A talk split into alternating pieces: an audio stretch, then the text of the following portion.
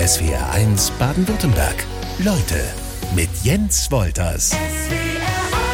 Eine Vollblutpolitikerin ist zu Gast, 16 Jahre Oberbürgermeisterin von Reutlingen, jetzt Staatsrätin für Zivilgesellschaft und Bürgerbeteiligung. Guten Morgen, Barbara Bosch. Guten Morgen, Herr Wolters. Zur Begrüßung in SW1 Leute konnte ich gar nicht alles erwähnen, was unser Gast Barbara Bosch schon alles so in der Politik gemacht hat.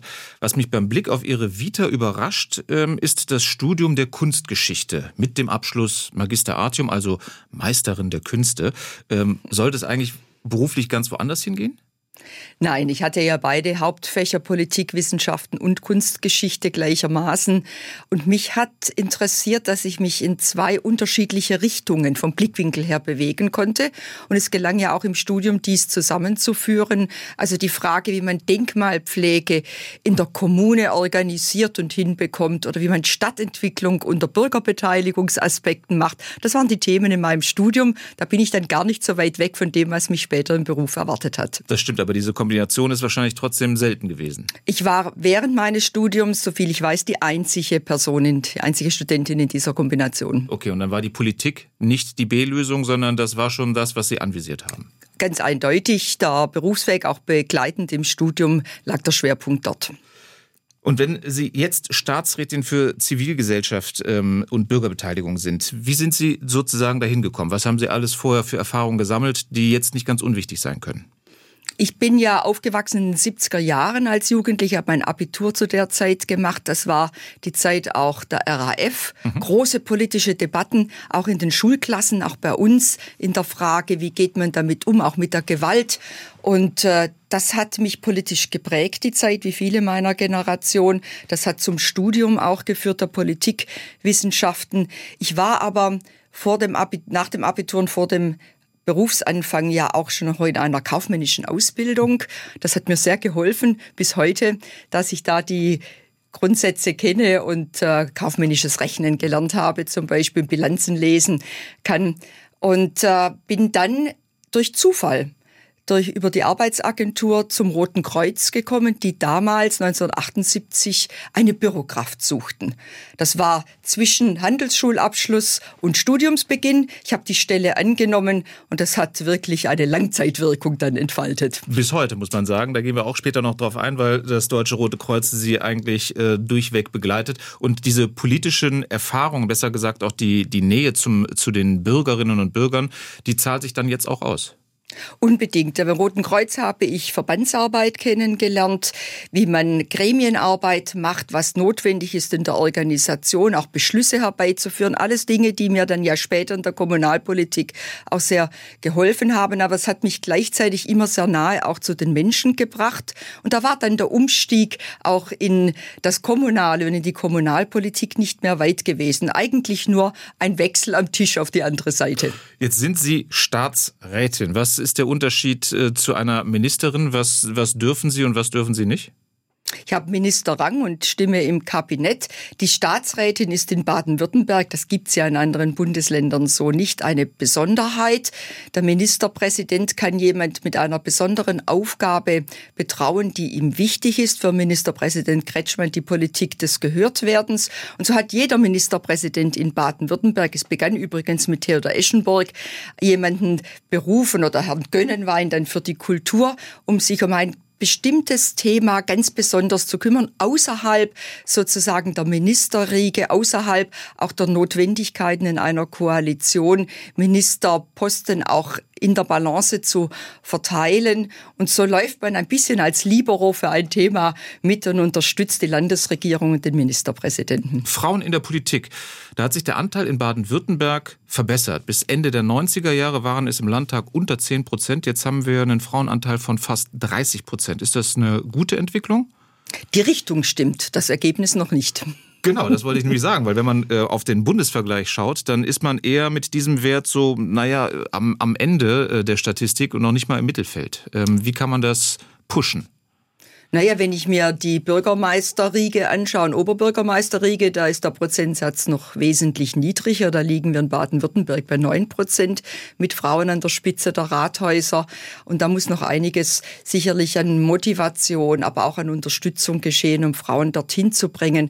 Der Dreh- und Angelpunkt ist für die meisten Frauen die Frage, wie bekomme ich Beruf und wie komme ich Familie unter einen Hut? Kinderbetreuung, kann ich dem noch gerecht werden? Da hat sich auch viel getan gegenüber den Zeiten, als ich in dem Alter war dass Kinder zum Kindergarten gebracht werden mussten. Aber ich glaube, da braucht es auch noch mehr gesellschaftliches Verständnis dafür, dass beides gelingen muss. Das heißt also, als Sie zu Ihrer Zeit als Oberbürgermeisterin von Reutlingen, da hatten Sie, wenn Sie sich mit Ihren ähm, Amtsgenossinnen getroffen haben, ein mehr oder weniger reines Männertreffen? Ich war, das liegt an meinem Alter, oftmals in allen Führungspositionen die erste Frau in der entsprechenden Organisation oder in der entsprechenden Stadt, auch in Fellbach zuvor, wo ich ja beigeordnete Bürgermeisterin, waren überwiegend Männertreffen. Deswegen haben wir ja in Baden-Württemberg auch ein Frauentreffen der Bürgermeisterinnen, Oberbürgermeisterinnen dann immer gehabt. Und ich habe gerne teilgenommen, gehe jetzt noch dazu, wenn die Zeit mir es erlaubt. Eine Frauenquote, egal in welchen Bereichen. Wie stehen Sie dazu? In der Politik funktioniert es nicht. Das geht über Wahlen in den Mandaten und das kann man nicht vorschreiben. Man kann bei den Listenaufstellungen vielleicht etwas tun, aber wir sind frei in unserer Wahl. Wenn wir unser Kreuzchen machen, dann wird es nicht funktionieren. Über Quotierungen muss man nachdenken. Bei DAX-geführten Unternehmen gibt es ja diese Vorschriften bereits für die Vorstände und siehe da, es hat funktioniert und äh, es tut den Firmen auch gut. Auf politischer Ebene sehen wir es auch auf Bundesebene, wenn eine Verteidigungsministerin ähm, geht, kommt nicht automatisch eine Frau nach, weil es manchmal so nicht funktioniert? Ja, und weil andere Punkte und äh, Rahmenbedingungen mit hereinspielen. Sie können eine Frau und sollten eine Frau nicht deshalb nehmen, weil sie eine Frau ist, sondern weil sie gut ist. Und das wollen wir ja auch als Frauen, dass die Guten drin sind. Ähm, aber es gibt viele gute Frauen und der Blick geht nicht immer dorthin und die die Wahrnehmung ist nicht die gleiche wie bei den Männern. Hatten Sie politische Vorbilder oder Vorbilder für Ihre politische Karriere?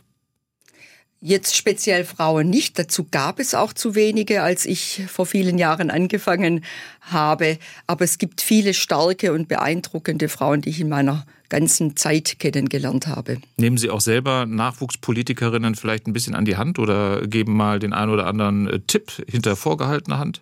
Ich werde immer wieder auch angerufen von Frauen, die sich überlegen, ins Wahlamt zu gehen, Bürgermeisterin zu werden. Und unabhängig von der politischen Ausrichtung bei den demokratischen Parteien stehe ich da gerne zur Verfügung, unterstütze und ermuntere auch, soweit es geht, die Bürgermeisterin bei ihrem jährlichen Treffen, wenn ich dort bin, dann so weiterzumachen und sich auch nicht unterkriegen zu lassen, weil manchmal kommen da schon noch Querschüsse, die Männer, glaube ich, in diesem Amt nicht zu ertragen haben. Es werden Leute mit Barbara Bosch, Staatsrätin sind Sie, parteilose Staatsrätin sind Sie, ohne Parteibuch unterwegs zu sein. Macht Sie das irgendwie freier auf dem politischen Parkett? Es hat Vor- und es hat Nachteile. Grundsätzlich sind die Parteien notwendig, damit Demokratie funktionieren kann, politische Meinungsbildung organisiert wird. Und ich habe immer wieder auch in den Jugendgemeinderäten darum geworben, dass jemand sich die Parteien anschaut, überlegt, ob er nicht mitwirken will. Dass ich kein Parteibuch habe, ist eine ganz persönliche Entscheidung. Das macht freier, aber man hat auch nicht die Truppen hinter sich automatisch. Also manchmal muss man, man auch mehr für die ne? Sache werben. Genau, es hat Vor- und es hat Nachteile. Wie gesagt, eine persönliche Entscheidung, aber für unsere Demokratie zwingend notwendig, Parteien zu haben, die auf der Grundlage unserer Verfassung arbeiten. Ist das auf kommunaler Ebene einfacher, parteilos zu sein?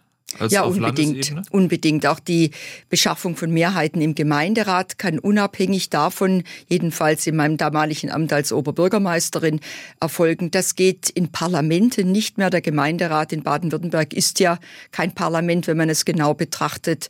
Das geht dort noch auf Landesebene, ist die Organisation von Mehrheiten, auch von Themen über die Koalitionen, über die Parteien, über Koalitionsverträge herzustellen und dann nachher auch sicherzustellen, Deswegen ist die Kommunalpolitik da freier und konnte ich mich dort auch besser entfalten. Wie kann ich mir das vorstellen? Sie sind angesprochen worden von Ministerpräsident Kretschmann, ob Sie dieses Amt der Staatsrätin übernehmen wollen. Das ist ja dann schon zum einen erstmal eine Bestätigung dessen, dass Sie vorher anscheinend so viel nicht verkehrt gemacht haben können. Also zum, zum einen ist ja Reutlingen eine von den großen Städten, gilt über 100.000, wir haben 115.000 Einwohner als Großstadt in Baden-Württemberg. Da kennt man die Städte von Seiten der Landesregierung und hat viele auch Programme, wo man miteinander zu tun hat. Ich war ja zudem auch sechs Jahre, die maximale Höchstzeit, Präsidentin des Städtetages Baden-Württemberg. Und da hat man ständig mit der Landesregierung zu tun, auch in den Verhandlungen für die Städte, für die Mitgliedsstädte hier im Land. Also da kennt man sich, Herr Kretschmann kannte mich natürlich auch aus diesen Zusammenhängen und hat mich deswegen dann angesprochen, nachdem ich ja nicht mehr im Amt als Oberbürgermeisterin war. Und das war ein kurzes Gespräch, Sie haben gleich zugesagt? Nein, ich habe mir es genau überlegt. Ich habe ja noch ein anderes großes Ehrenamt beim Roten Kreuz und ähm, habe mich auch mit meinem Mann besprechen wollen und auch müssen, weil dem sagte ich zu, nach meinem Ausscheiden aus dem Oberbürgermeisteramt mehr Zeit mit ihm und auch mit der Familie, ich habe ja noch eine Enkelin gemeinsam verbringen zu können und da bedurfte es schon einiger schlafloser Nächte, bis ich dann zugesagt habe. Wie kann ich mir das dann vorstellen, dass dann Herr Kretschmann sagt, also so ein Parteibeitritt bei uns wäre ja jetzt auch nicht schlecht? Oder gibt es solche Angebote gar nicht?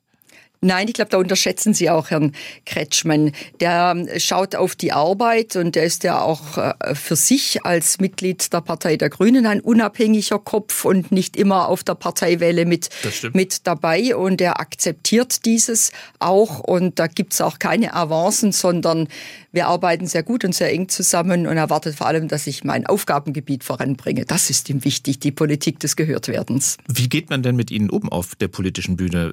Unterstellt man Ihnen trotzdem irgendwie eine, eine Parteitendenz? Nein, jetzt ähm, in meinem Amt als Staatsrätin überhaupt nicht, sondern ich bin Mitglied des Kabinetts. Ich sitze dort. Ich gehöre halt nicht zu den Fraktionen und zu den Vorbesprechungen in den Fraktionen, aber ich bin akzeptiert, genauso wie meine Vorgängerin Frau Erler, die das ja zehn Jahre gemacht hat, auch. Und ich sehe da keine Nachteile. Kommen wir mal zum eigentlichen Aufgabenfeld unseres SW1 Leutegastes Barbara Bosch. Wie würden Sie den Stand in Sachen äh, Bürgerbeteiligung aktuell beschreiben? eine enorme Entwicklung, die Baden-Württemberg hier hingelegt hat in den letzten 10, 11, 12 Jahren. Wir sind in der Tat, und das kann man ohne Übertreibung sagen, führend in Deutschland mit unseren Bürgerbeteiligungsprozessen und sogar auch in der EU. So können wir stolz herzeigen, was wir gemacht haben und weiterhin tun werden. Was macht Baden-Württemberg besser?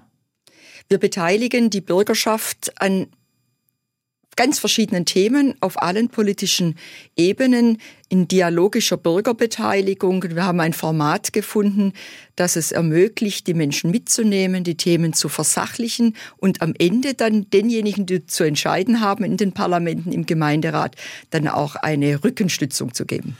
Bundestagspräsidentin Bärbel Baas meint, dass das demokratische System geöffnet werden muss, um äh, uns Bürgern ähm, mehr Wege der Bürgerbeteiligung aufzeigen zu müssen, um die Demokratie zu vitalisieren.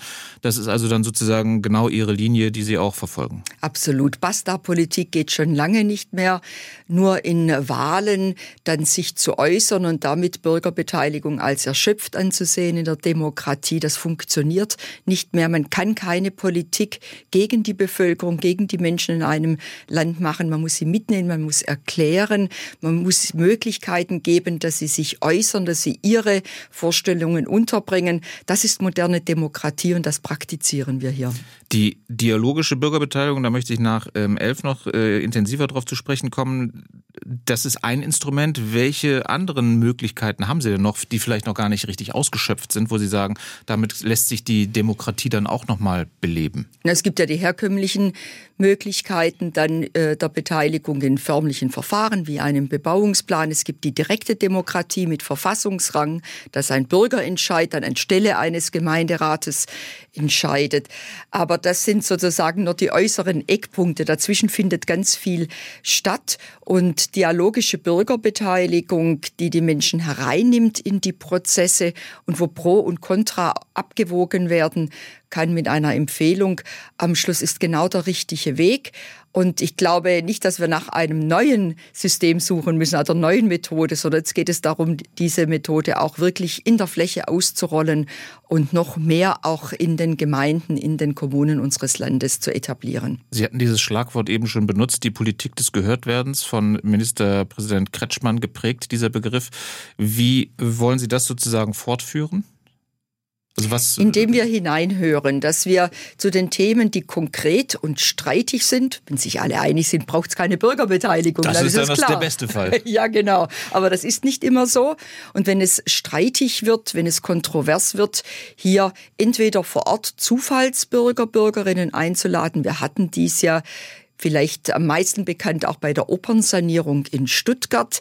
Ein in der Sache ja ganz komplexes Thema, aber auch bei kleineren Kommunen möglich, bei großen Landesthemen möglich, beim Nationalpark Schwarzwald zum Beispiel oder bei Themen, die vielleicht auf den ersten Blick gar nicht so prickelnd sind, aber sehr kontrovers waren, von den Medien auch beobachtet wurden, wie die Altersversorgung der Landtagsabgeordneten. Auch da hat ein Bürgerforum landesweit aus zufällig zusammengesetzten Bürgerinnen und Bürgern sehr zur Versachlichung beigetragen. Das Thema ist aus den zugespitzten ähm, Formulierungen weggekommen. Die False Balance, wie die Kommunikationswissenschaftler sagen, die falsche Balance in der Debatte konnte eingeebnet werden. Und den Landtagsabgeordneten ist es dann gelungen, auch eine Entscheidung zu treffen. Sie wussten, wo die schweigende Mehrheit steht. Die hören wir nämlich meistens nicht. Wir hören die lauten mhm. Ränder, die sich zu artikulieren wissen, die kampagnefähig sind. Wir wissen aber auch oft in der kleineren Gemeinde nicht mehr, was denken eigentlich die Menschen, wenn sie sich nicht äußern. Und genau da setzt dialogische Bürgerbeteiligung an, gibt diesen einen Stimme, auch denjenigen, die man sonst nicht antrifft. Frauen immer gleich mit dabei, aber Menschen mit Migrationshintergrund, mit einem niedrigeren Bildungsabschluss als dem Abitur, die ja auch ihre Wertigkeit haben und deswegen gehört werden müssen mit diesen Bildungsabschlüssen und ja oftmals auch sehr betroffen sind von Stadtentwicklungsprojekten. Die sind mit dabei junge Menschen, die wir sonst eher weniger finden, eher graues und silbernes Haar bei so den klassischen Veranstaltungen. Die haben wir alle mit dabei und es gelingt deshalb in die Vielfalt der Bevölkerung hineinzugehen. Ich kenne kein anderes Dialogformat aus meiner langen kommunalen Erfahrung, das es so sehr erfüllt, dass wir die Vielfalt der Menschen dabei haben. Und diese in einem sachlichen Rahmen diskutieren lassen können. Was gilt als Bürgerbeteiligung in einer Demokratie? Die Frage stelle ich in SWRs Leute Barbara Bosch, Staatsrätin für Zivilgesellschaft und Bürgerbeteiligung in Baden-Württemberg. Freitags fürs Klima auf die Straße gehen, ist das äh, Bürgerbeteiligung? Das ist vor allem auch Bürgerengagement und ein gutes Recht der Menschen in einer Demokratie für ihre Ansichten zu demonstrieren. Bürgerbeteiligung, wie wir sie verstehen, hat allerdings nicht nur den Inhalt, dass man seine Meinung äußert, sondern dass man sich vor allem mit einem Sachverhalt intensiv auseinandersetzt und dann am Schluss auch eine Lösung vorschlägt. So. Und das ist bei Demonstrationen ja nicht automatisch der da Fall. Da geht's in eine Richtung. Noch extremer ist es dann, wenn ich äh, in Lützerath mich in Bäumen oder Tunneln festsetze. Ist das Bürgerbeteiligung? Nein, das ist ein Engagement, bei dem darauf zu achten ist, ob man sich noch innerhalb der Gesetze bewegt oder diese schon überschritten hat. Und dann gehe ich noch ein Stück weiter, wenn ich mich festklebe auf Straßen, dann auch nicht mehr Bürgerbeteiligung in Ihrem Sinne.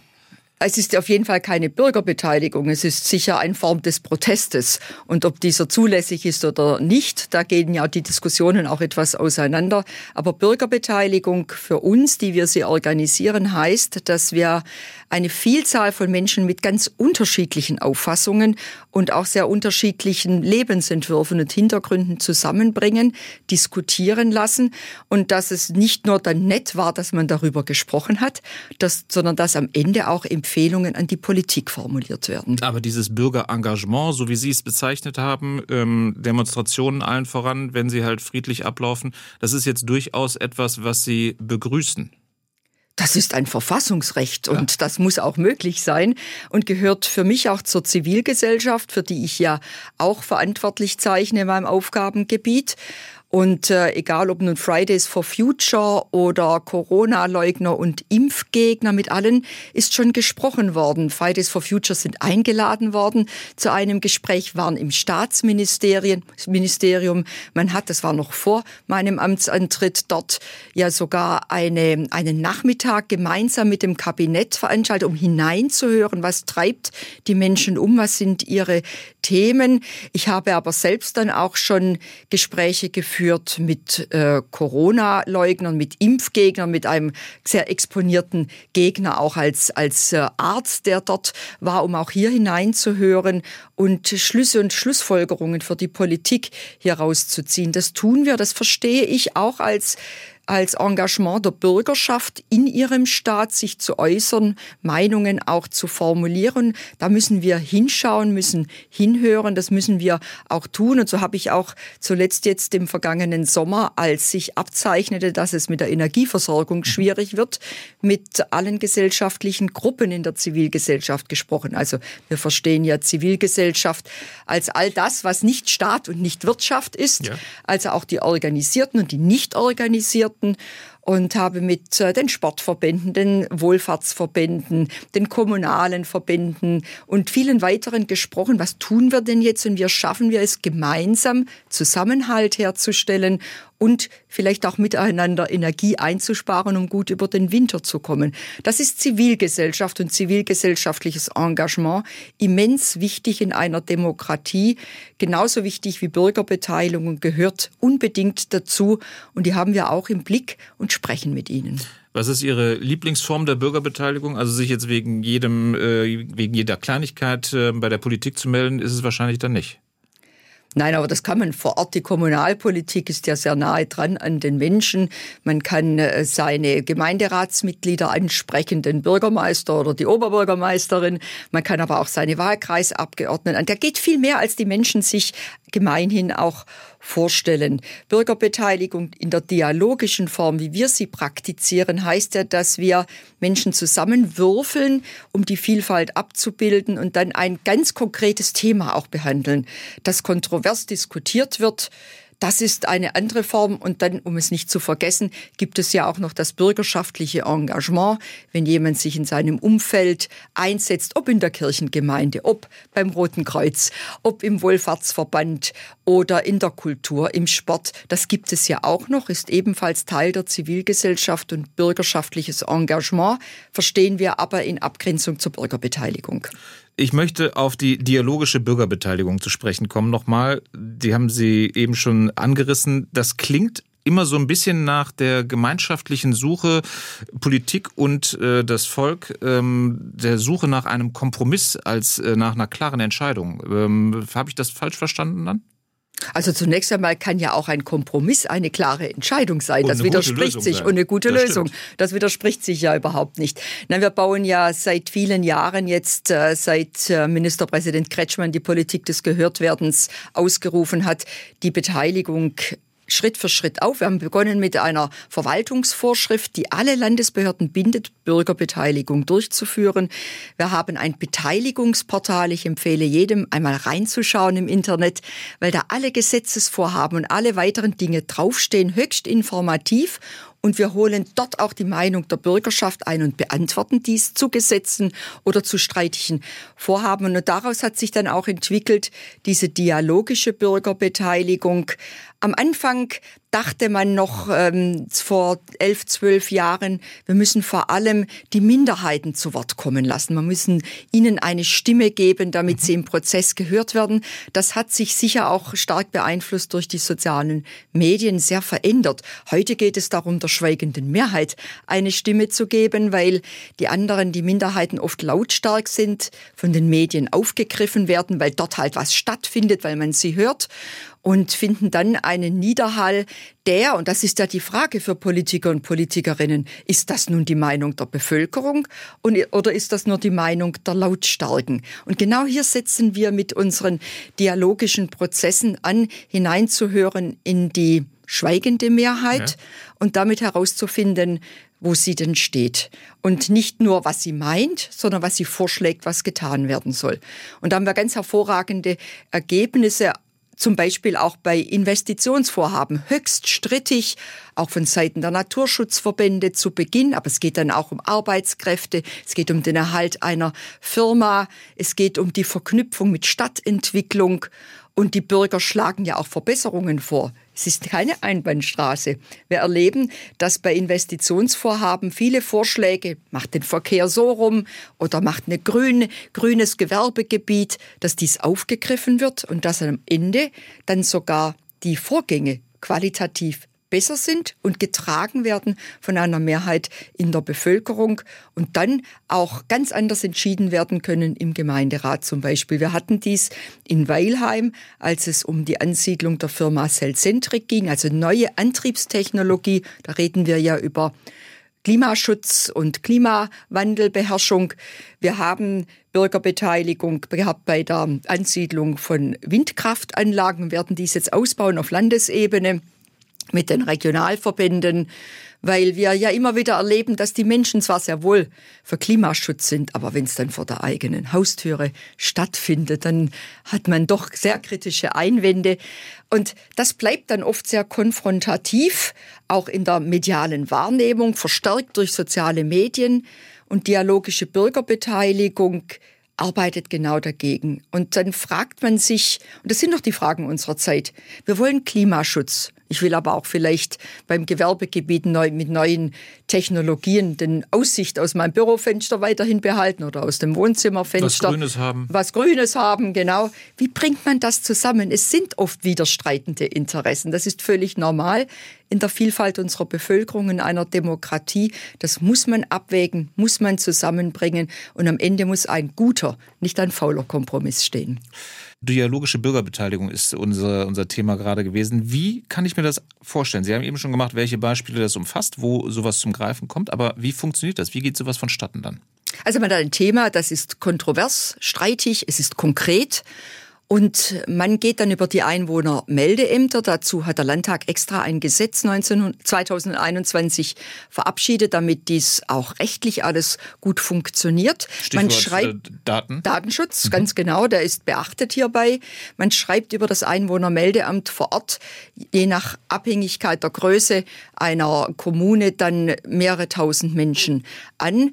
Und ähm, bekommt Rückmeldungen. Aus diesen Rückmeldungen heraus wird dann in Lostöpfen, wie wir es nennen, werden die Menschen zusammengestellt für ein Bürgerforum. Das sind zwischen 30 und 60 Menschen. Und wir achten darauf, dass dann die Vielfalt der Kommune oder auch des Landes Baden-Württemberg abgebildet wird. Also Hälfte Männer, Hälfte Frauen, die Altersgruppen, Wohnort im Land, also dass man Stadt- und ländlicher Raum beieinander hat, dass äh, Migrationshintergrund berücksichtigt ist. Wir achten darauf, dass vor allem auch junge Menschen zwischen 16 und 25 dabei sind, die wir oft bei diesen Verfahren nicht antreffen so dass wir eine gute Auswahl haben, eine, ein, die Milieus abgebildet werden und äh, aus diesen Rückmeldungen heraus filtern wir dann dieses. Die Rückmeldungen liegen allerdings nur zwischen drei und sieben Prozent in wenig. etwa. Das ist relativ wenig, aber da wir darauf achten, dass wenn zum Beispiel eine Frau absagt, dann wieder eine Frau im entsprechenden Alter äh, anschließend angerufen wird und gebeten wird, mitzumachen, erfüllen wir diese,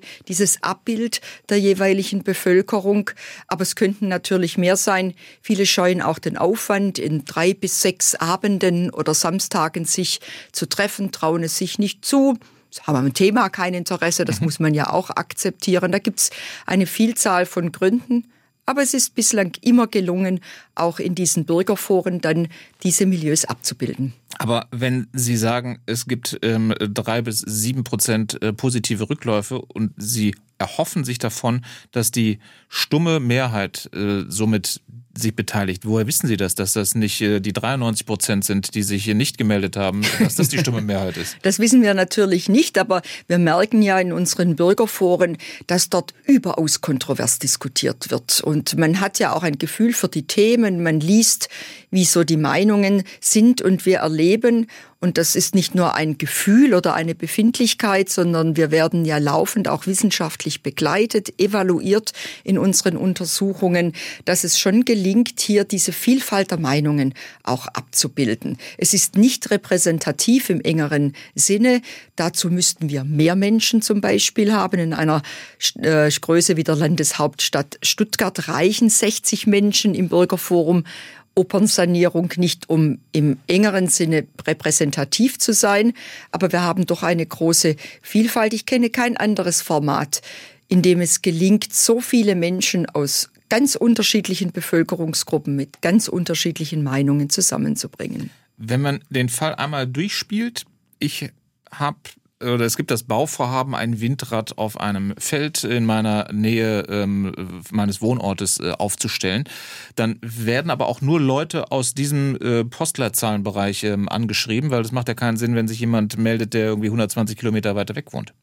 Richtig, wir schauen auf den Bezugsrahmen, wer betroffen ist oder betroffen sein könnte von dieser Entscheidung, vor allem auch welches Gremium am Ende des Tages zu entscheiden hat. Ist es der Gemeinderat, ist es der Kreistag, ist es der Landtag? Wir machen dies ja auch landesweit, dann schauen wir nach dem gleichen System auch landesweit, dass wir das Bürgerforum zusammensetzen. Ich denke hierbei zum Beispiel an das Bürgerforum Corona während der Pandemie, als die Debatten hochgingen, Impfpflicht ja oder nein und Lockdowns und alles, was mhm. dazugehörte, hatten wir das Forum beieinander sehr kontrovers diskutiert mit Empfehlungen an die Politik.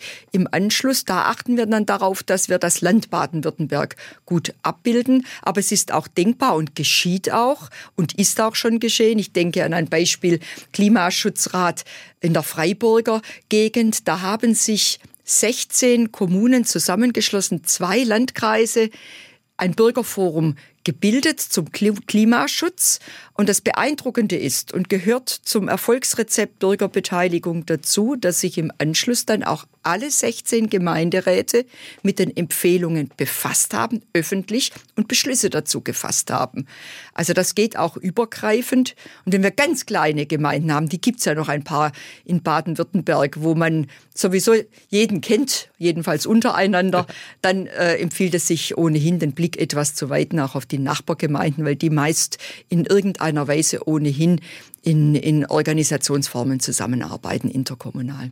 Es gibt eine Konstante im Berufsleben von Staatsrätin Barbara Bosch, das Deutsche Rote Kreuz nämlich.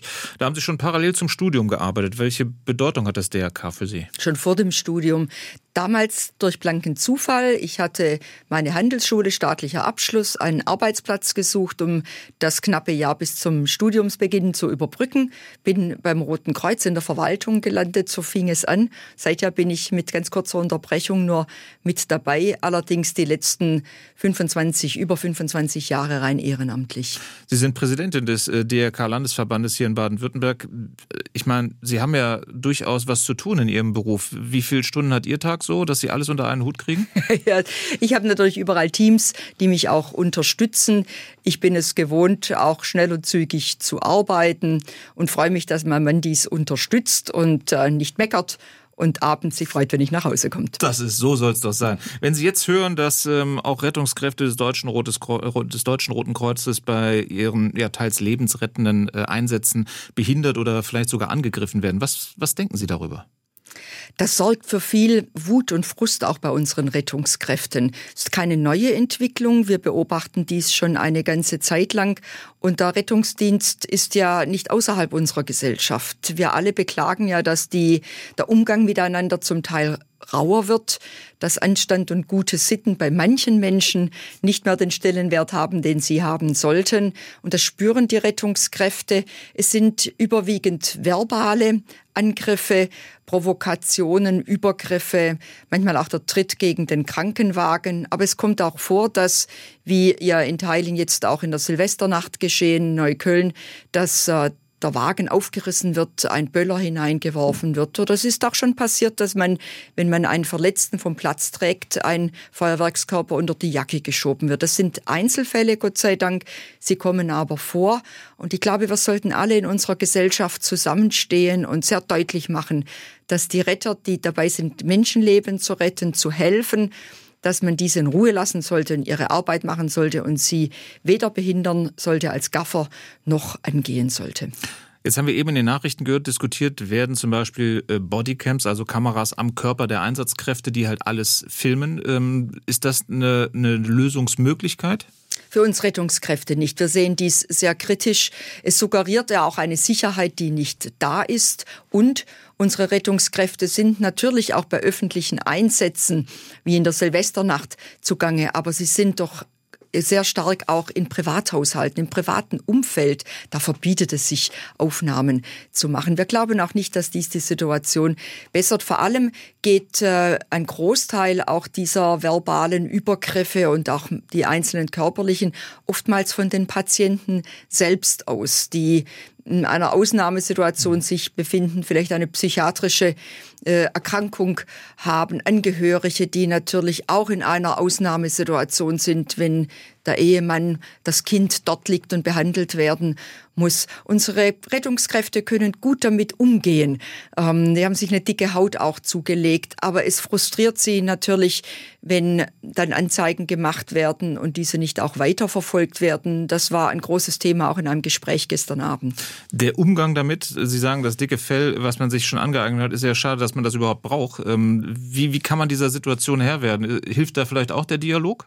Der hilft auch, aber vor allem helfen unsere Ausbildungsteile bei so einem Berufsbild, Notfallsanitäter genauso wie unsere ehrenamtlichen weiteren, die in den vielen Einsätzen, wir haben ja nicht nur Rettungsdienst, wir haben ja auch Bevölkerungsschutz bei Hochwasser, wir haben Krankentransport, wir haben Helfer vor Ort, wir haben die Bergwacht. Also es gibt ja viele, viele Bereiche, wo viele Ehrenamtliche tätig sind. Wir bieten Ausbildungsmodule, Deeskalation, Kommunikation mit schwierigen Patienten an. Die werden sehr gut angenommen, allein in den letzten zwei Jahren, äh, 2020, 2021, 5700 Personen, die dieses Modul belegt haben.